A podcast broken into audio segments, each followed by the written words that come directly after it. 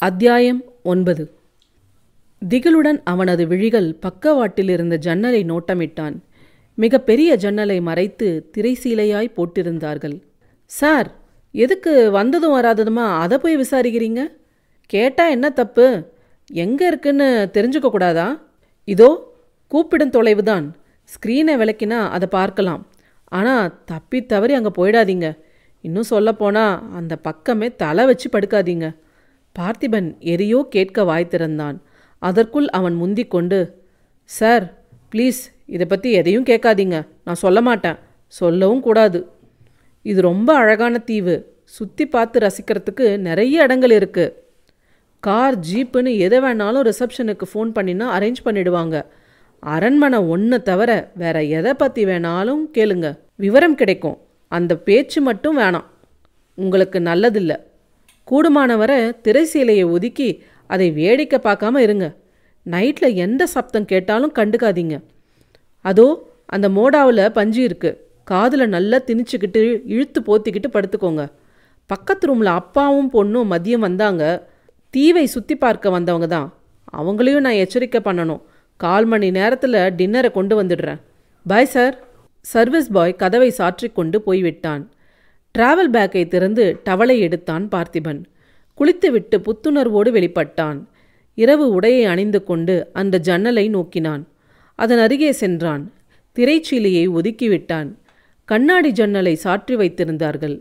ஜன்னல் வழியாக எதையும் பார்க்க முடியவில்லையே. கருப்பு கண்ணாடியை பிட் செய்து யாரும் பார்த்துவிட முடியாதபடி செய்திருக்கிறார்கள். இவன் மெனக்கெட்டு ஜன்னல் கதவின் தாழ்பாலை திறந்தான்.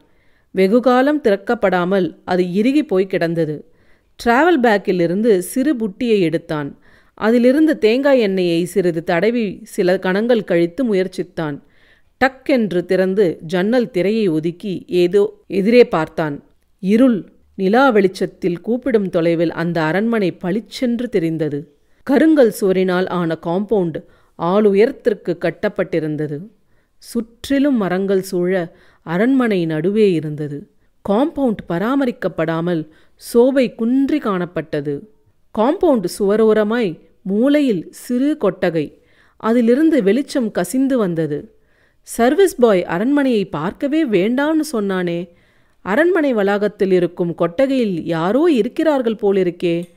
அவர்கள் மட்டும் பயப்படாமல் அங்கே வசிக்கிறார்களா? யாராயிருக்கும்? யோசனையுடன் மீண்டும் அரண்மனையில் பார்வையை பதித்தான். கலைநயத்துடன் கட்டப்பட்டிருந்தது. இளவரசி மீனலோசனியின் முகம் மணக்கண்ணில் வந்து போனது. மேல் மாடத்தை நோக்கி பார்வையை பாய்ச்சினான். அங்கே உச்சியில் ஒரு உருவம் தெரிந்தது. வெள்ளை உடை உடுத்தி தலைவிரி கோலமாய் ஒரு பெண்ணின் உருவம். தூரத்திலிருந்து பார்த்தால் முகம் தெளிவாய் தெரியவில்லை. காற்று பலமாய் வீசியதால் வெள்ளை சேலையில் முந்தானை காற்றில் படபடத்தது. அடர்ந்த நீண்ட முடி கற்றைகளும் பறந்தன.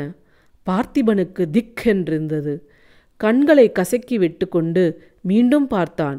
அதே காட்சி தென்பட்டது. இப்போது அந்த பெண் உருவம் தன் இரு கரங்களையும் இவனை நோக்கி நீட்டியது. ஐயையோ சினிமாவில் பார்ப்பது போன்று பேய் நிற்கிறதே. என்னை பார்த்து கைகளை நீட்டுகிறதே.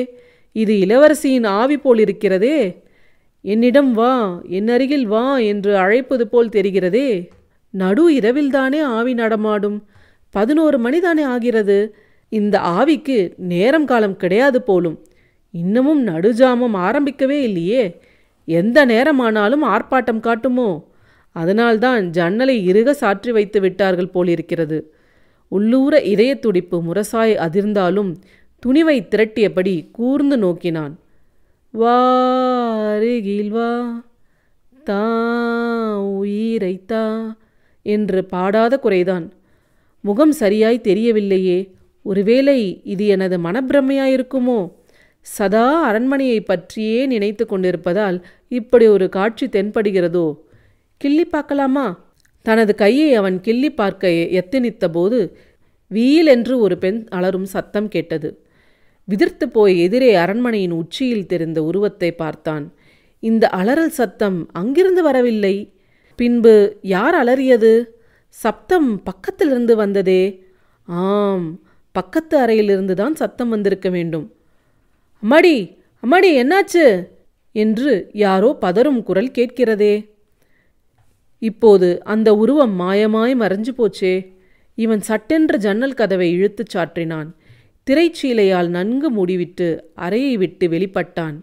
பக்கத்து அறை கதவை திறந்து கொண்டு ஒரு பெரியவர் பதற்றமாய் வந்தார். இவனை பார்த்ததும் சார் என் பொண்ணு மயங்கி விழுந்துட்டா கொஞ்சம் வந்து ஹெல்ப் பண்ணுறீங்களா என்று கேட்டார். ஷியோர் தள்ளுங்க. உள்ளே நுழைந்தான். இவன் அறையை சுற்றும் முற்றும் நோட்டமிட்டான். சார் இங்க ஜன்னலுக்கு கீழே விழுந்து கிடக்கா பாருங்க. அந்த பெண் காட்டன் சில்க் புடவையை அணிந்திருந்தாள். குப்புற விழுந்து கிடந்தாள்.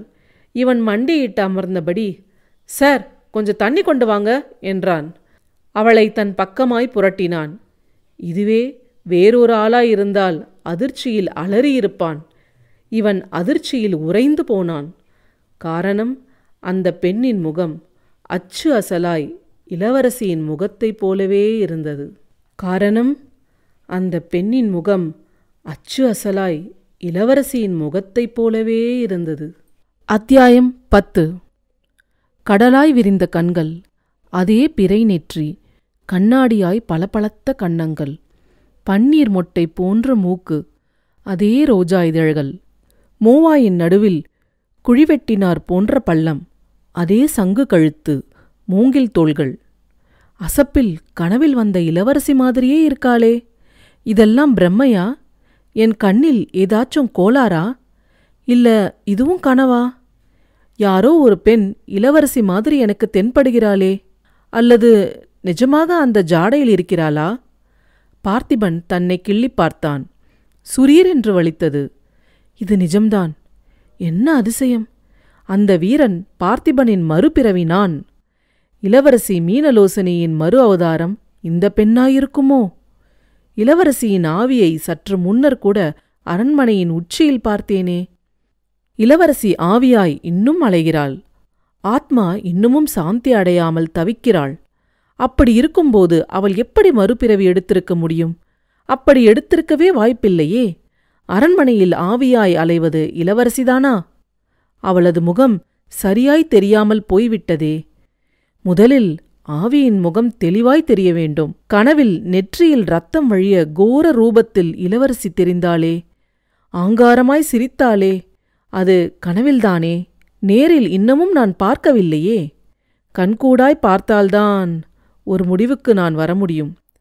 மனதை குழப்பிக் கொண்டால் பைத்தியம்தான் பிடிக்கும்.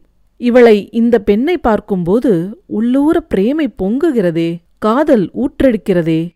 அப்படியே வாரி அணைத்து முத்தமிட வேண்டும் போல் மனம் பரபரக்கிறதே. என்னது இது? நான் கண்ணியமான இளைஞன் என்று பேரெடுத்தவனாயிற்றே. எனக்குள் ஏன் இப்படி தோன்றுகிறது?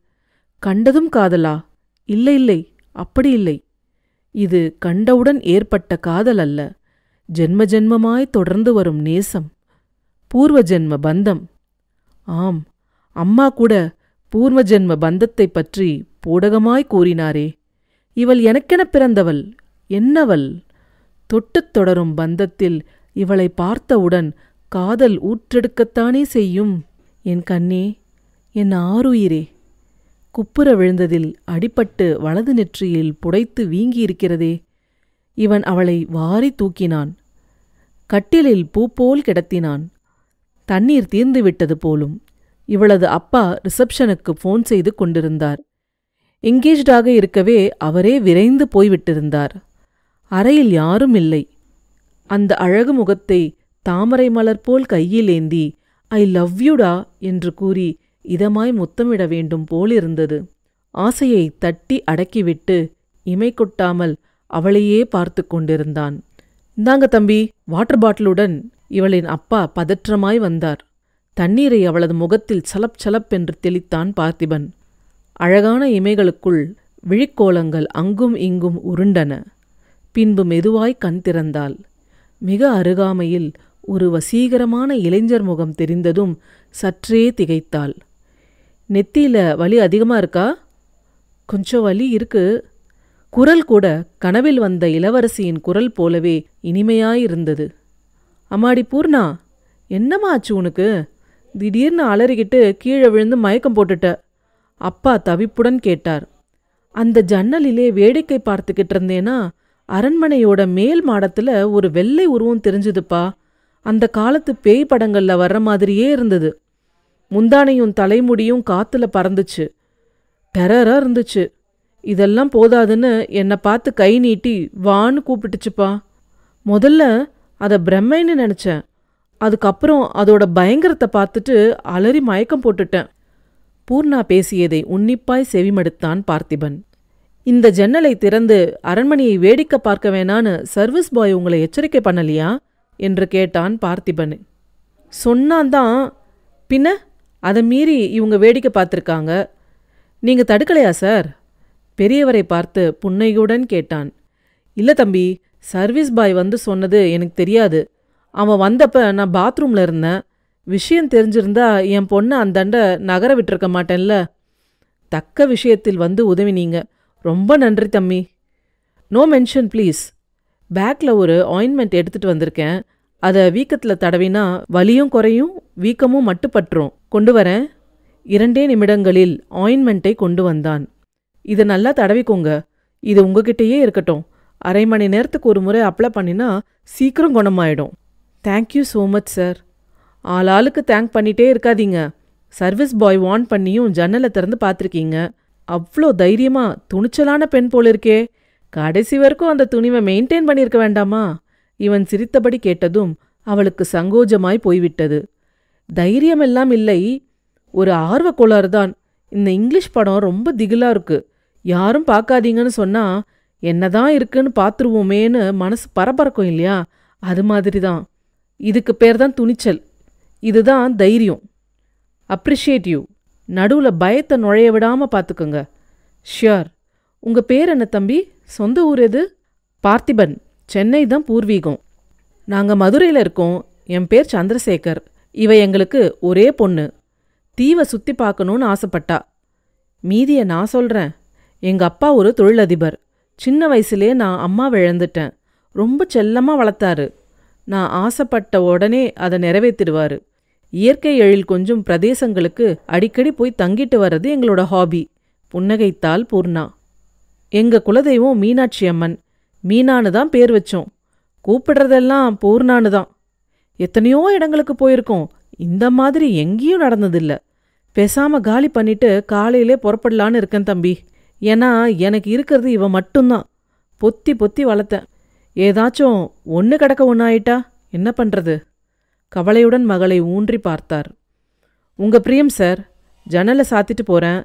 ரிலாக்ஸ்டா தூங்குங்க. பக்கத்துல தானே நான் இருக்கேன். தைரியமா இருங்க. வரட்டுமா? என்று கூறிவிட்டு ஜன்னலை சாற்றிவிட்டு வெளியேறினான்.